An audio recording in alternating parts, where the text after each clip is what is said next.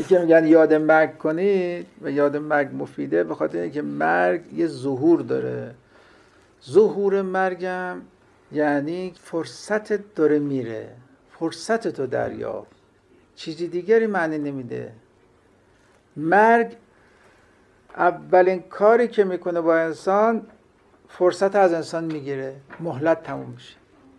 باید بری اینه که انسان را به بهینه سازی فرصت فعلیش وادار می‌کنه. انسان بنا می‌کنه قشنگتر رفتار بکنه صحیحتر رفتار بکنه. و این باعث میشه که این بقیه عمرش رو دریابه. خلاصه بشه اونچه که خدایا چنان کن سرانجام کار تو خوشنود باشی و مرگ یعنی داریم میریم. ببین این صحنه که من الان درش هستم این برای من مهلته فرصته. در عالم وجود هم در کل نظام هستی ما یه مهلت کوتاه داریم به نام این زندگی. اگر کسی عمق این داستان رو بفهمه وقت مثل امیرالمومنین عمل می‌کنه که به دنیا نگاه نمی‌کنه.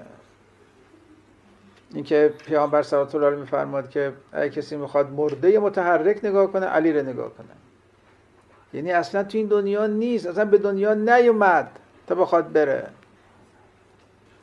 یه نیم نگاهی به اینجا داشتن بودن دستگیری کنند برن اگر انسان یاد مرگ بیفته یعنی یاد اینکه آقا مهلت چقدر کمه چقدر فرصت کمه اسم شما می‌ذاریم فرصت طلایی حالا شما وقتی یه چیزی داشتی که کم بود بهش هم خیلی احتیاج داشتی چند میارزه؟ الان عرض و تقاضا رو چی داره تعیین می‌کنه؟ کم و زیاد بودن کم باشه گرونه. زیاد باشه ارزونه. خب وقتی آدم مهلتش کمه پس گرونه. یه وقت نمیفروشه. اون وقتی که امیرالمومنین میفرماد که صفات مؤمن اینه که وقفوا اسماءهم.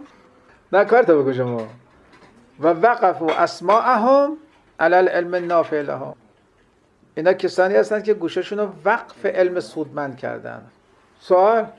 فقط وقف علم یا فقط گوششون رو وقف کردن؟ یعنی هوششون رو وقف نکردن؟ چششون رو وقف نکردن؟ قلبشون رو وقف نکردن؟ عقلشون رو وقف نکردن؟ خب مستاق بارزش گفته. وقفو اسماءهم. مستاق بارزه.